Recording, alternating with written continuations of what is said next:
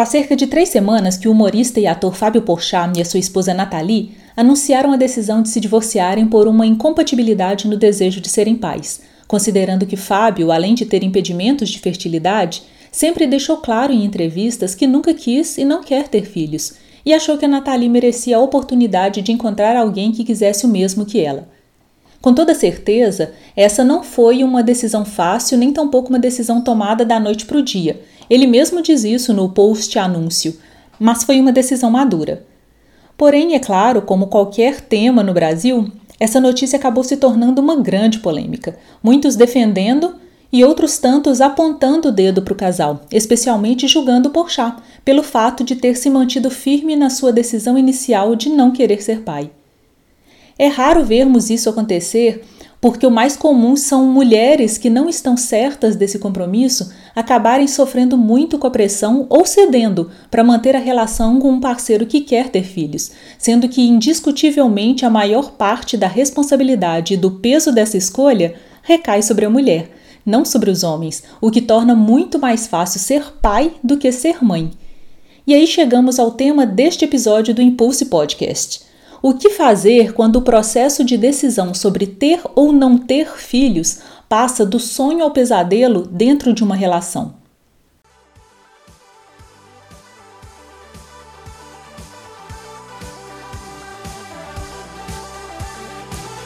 Olá, eu sou Luciana Pego, sua host no Impulse, o podcast criado para balançar as suas certezas, expandir a sua zona de conforto e inflamar você na direção dos seus sonhos mais ousados. Obrigada pela sua presença neste episódio. Muitas novidades incríveis estão a caminho e será uma honra poder contar com a sua companhia por aqui. Olá, queridos e queridas, que bom ter vocês aqui de novo por mais uma semana em mais um episódio do Impulse. Que a decisão de ter filhos deveria ser algo muito, mas muito bem pensado, planejado e ponderado é um fato mas infelizmente a maior parte das pessoas se torna pai e mãe no susto, ou achando que filho é um brinquedo, sem ter a dimensão do que significa colocar um ser humano nesse mundo cada vez mais problemático, cheio de gente insana, alguém que você deverá amar, alimentar, vestir, educar, formar, cuidar, proteger e inspirar por longos anos, com dedicação quase exclusiva. Alguém que se tornará, ou deveria ser pelo menos, a sua prioridade máxima. E aquelas pessoas que de fato param para pensar nisso, as mulheres especificamente, que são o público-alvo desse podcast, mulheres que refletem sobre o tamanho dessa responsabilidade e carga e sabem muito bem o quanto essa escolha vai impactar suas vidas e carreiras, o quanto filhos se tornam obstáculos para muitas realizações, para essas mulheres, a decisão sobre a maternidade sai do patamar de sonho cor-de-rosa e se torna um pesadelo em segundos, especialmente quando já cruzaram a linha dos 30 anos e, mais ainda, se estão numa relação com alguém que deseja ter filhos. Eu resolvi abrir esse debate aqui porque somente na última semana duas amigas vieram conversar comigo sobre o tema pessoas que estão vivendo esse conflito, um conflito pelo qual eu também já passei, e achei que conversar publicamente sobre isso poderia ajudar outras mulheres que possam estar aí se martirizando para tomar essa decisão, somado a isso o fato de terem o relógio biológico como inimigo em contagem regressiva. A minha história com a maternidade passou por diversas fases ao longo dos anos.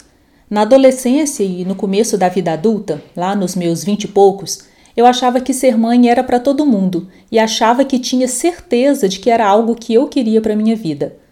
Quando eu estava na faculdade, eu costumava dizer que se aos 30 eu não tivesse numa relação estável, eu seria mãe da forma que fosse possível, em produção independente.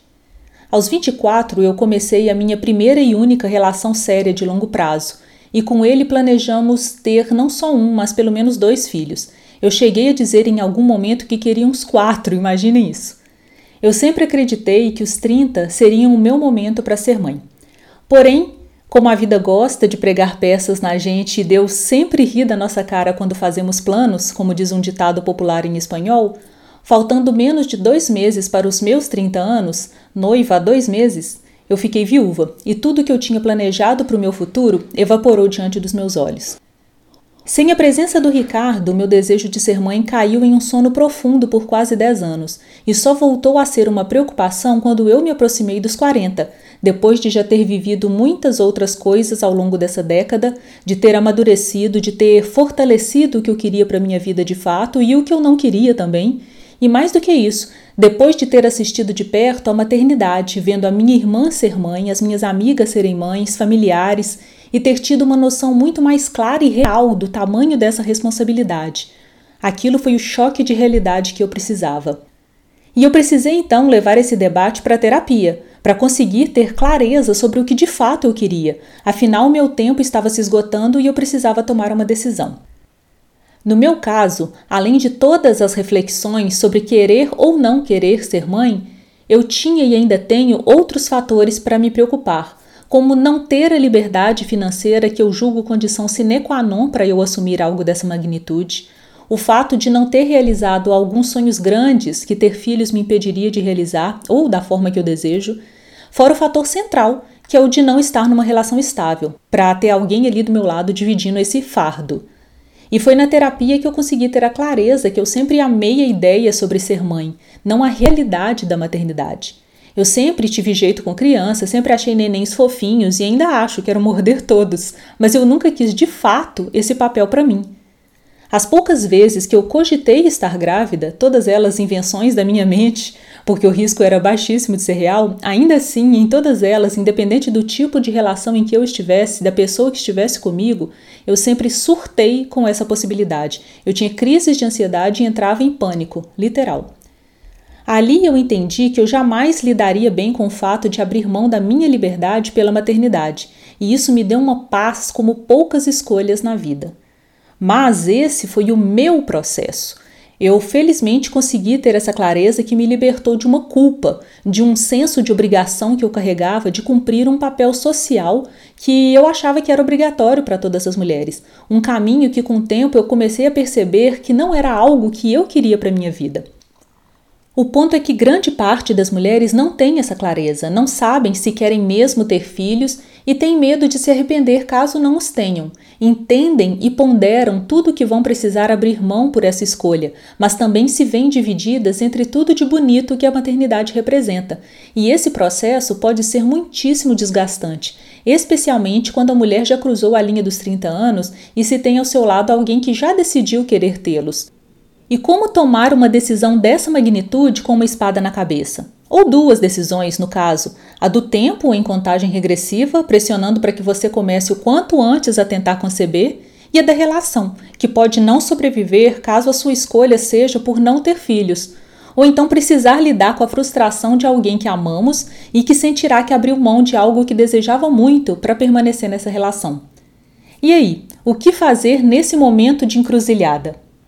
Fato é que, nesse afã, muita gente decide colocar um filho no mundo sem ter a real dimensão do que isso significa e terminam projetando ou descarregando nos filhos todas as suas frustrações da vida que não viveram ou do peso da responsabilidade sobre essa ou essas crianças, entregando para o mundo adultos problemáticos com uma saúde mental destruída, cheios de traumas e dores que começaram ainda no berço, porque não tiveram pais com maturidade emocional e psicológica suficientes para esse papel tão importante. Sem mencionar as questões ambientais e climáticas, aquecimento global, crises de alimentos que é iminente, violências e guerras, uma epidemia de pessoas desequilibradas no mundo, doenças novas que surgem do próprio desrespeito com o planeta e com a vida, o tamanho do aporte financeiro necessário para criar e educar esses filhos como merecem e como a gente gostaria, a dificuldade de encontrar pessoas ou instituições realmente confiáveis onde deixar as crianças pequenas para os pais poderem trabalhar em paz, enfim, motivos para não colocar mais gente no mundo abundam. Porém, se apesar de tudo isso a dúvida ainda impera, se o desejo de ser mãe ainda está na mesa, o que fazer? Há alguns anos foram publicados um livro e uma entrevista com Bronnie Ware, uma enfermeira que por muitos anos trabalhou com pacientes terminais, onde ela conta os principais arrependimentos das pessoas no leito de morte. Entre os cinco maiores arrependimentos estavam 1. Um, o fato de não terem vivido uma vida fiel aos seus desejos e sonhos. 2. Não terem tido a coragem de expressar seus sentimentos. E 3. Não terem vivido uma vida que os fizesse mais felizes. E é claro que a decisão de ter ou não ter filhos pode flertar com um desses três arrependimentos ou todos eles ao mesmo tempo. E ninguém quer esperar esse momento derradeiro para se arrepender de nada, não é mesmo? Eu mesma carrego comigo uma frase maravilhosa da Coco Chanel, eu fiz até uma camiseta com ela que diz: Eu não me arrependo de nada na minha vida, só daquilo que eu não fiz. Então, para te ajudar a ter mais clareza sobre essa decisão tão difícil, vou sugerir que você faça um exercício simples, mas bastante poderoso. Pegue uma folha de papel e de um lado escreva o que ser mãe e ter filhos representaria na sua realização como mulher. Do outro, liste todas as coisas que você acredita que estaria perdendo com essa escolha. Isso feito, pergunte-se: se hoje fosse o último dia da minha vida, se eu soubesse que o meu tempo nessa existência está se acabando, do que mais eu me arrependeria por não ter realizado? Ser mãe ou o XYZ que você colocou na coluna 2? No meu caso, a coluna 2 falou mais alto, ou seja, eu não senti que me arrependeria por não ter tido filhos. Isso não doeu no meu coração. Porém, por outro lado, não poder viajar o mundo sempre e quando eu quiser e ter uma vida nômade totalmente livre de amarras, isso doeria não ter vivido, porque é algo com que eu sonho desde os oito anos de idade. Mas caso ainda assim você permaneça na dúvida, se igualmente quer as duas coisas, se qualquer que seja a sua escolha você sente que dói, que se arrependeria, então avalie item por item da coluna 2 e tente enxergar possibilidades de viver isso mesmo tendo filhos. E pode ser que descubra caminhos possíveis. Investigue outras mulheres que conseguiram tudo, viver a maternidade e realizar o que você colocou na coluna 2. E converse com elas, amplie a sua visão para respostas que você talvez nem enxergue ainda. Se ser mãe é algo que bate forte no seu peito como algo que precisa viver, então trace o seu plano. Ou decida agora engravidar e o resto você descobre no caminho, ou estude a possibilidade de congelar seus óvulos para ganhar mais tempo. Em paralelo, repense a sua carreira e seus planos de vida para que consiga ter as duas coisas, tanto a maternidade quanto os outros projetos. Eu sempre repito isso para que você não se esqueça. Você é a protagonista da sua vida. Você é quem decide as histórias que essa protagonista vai viver. Você tem esse poder. Muitas vezes a gente se desespera e sofre com dúvidas que ficam presas na nossa mente, mas se trazemos elas para o papel e pensamos nelas com mais objetividade, da forma mais racional, elas já não parecem tão assustadoras. A verdade é que tem mulheres pelo mundo todo realizando coisas incríveis e sendo mães. Cabe a você conhecer essas histórias e avaliar se essa é a vida que você quer para si. E se puder, faça isso contando com ajuda profissional. A terapia vai te ajudar a ter essa clareza que hoje você não tem e até ajudar você a pensar nessas outras possibilidades todas e como montar esse quebra-cabeças caso seja essa sua escolha. E se você está numa relação com alguém que deseja muito ter filhos, é importante que você tenha essa conversa franca o quanto antes, de preferência antes de se casar. E fale de suas dúvidas, das coisas que você decidiu fazer para te ajudar a chegar numa conclusão, do tempo que isso pode levar e caso a pessoa não se sinta confortável com a sua posição, aí é hora de repensar o futuro dessa relação para que nenhum dos dois se sinta incompleto ou amargurado, lamentando e culpando o outro por ter cedido em algo tão grande e importante. Colocar um filho no mundo não é uma brincadeira, pede muita responsabilidade, pede preparo emocional e psicológico, exige uma boa estabilidade financeira e, mais do que tudo, pede afeto, pede amor, pede cuidado, carinho e isso depende de você também estar em paz com as suas escolhas. Seja qual for a sua decisão, é importante você ter claro que a história é sua e você pode escrever nela o que você quiser. Você não deve satisfações para o mundo, não tem que se explicar e não é obrigada a nada, só a arcar com as consequências das suas escolhas, porque o que quer que você decida é você quem vai viver com elas. Eu te desejo muita luz e muita clareza no seu processo, para que essa escolha seja leve e te traga felicidade e realização acima de tudo. Bom, mais uma vez, muito obrigada pela sua presença em mais esse episódio do Impulso Podcast. Se você gostou desse episódio e achou que ele pode ajudar outras mulheres, compartilhe nas suas redes e me marque. Se você ainda não me segue, o meu arroba em todas as redes é IM Luciana Pego. I'm Luciana Pego. E em todas elas eu estou sempre batendo um papo sobre temas diversos, com esse objetivo de empoderar mulheres, ampliar sua consciência, mostrar pontos de vista diferentes, com o objetivo de vê-las cada vez mais realizadas, conquistando a vida que desejam viver. Você já sabe, o Impulse está disponível nas principais plataformas de streaming: Spotify, Apple Podcasts e Amazon Music. É isso, um forte abraço e até o próximo episódio.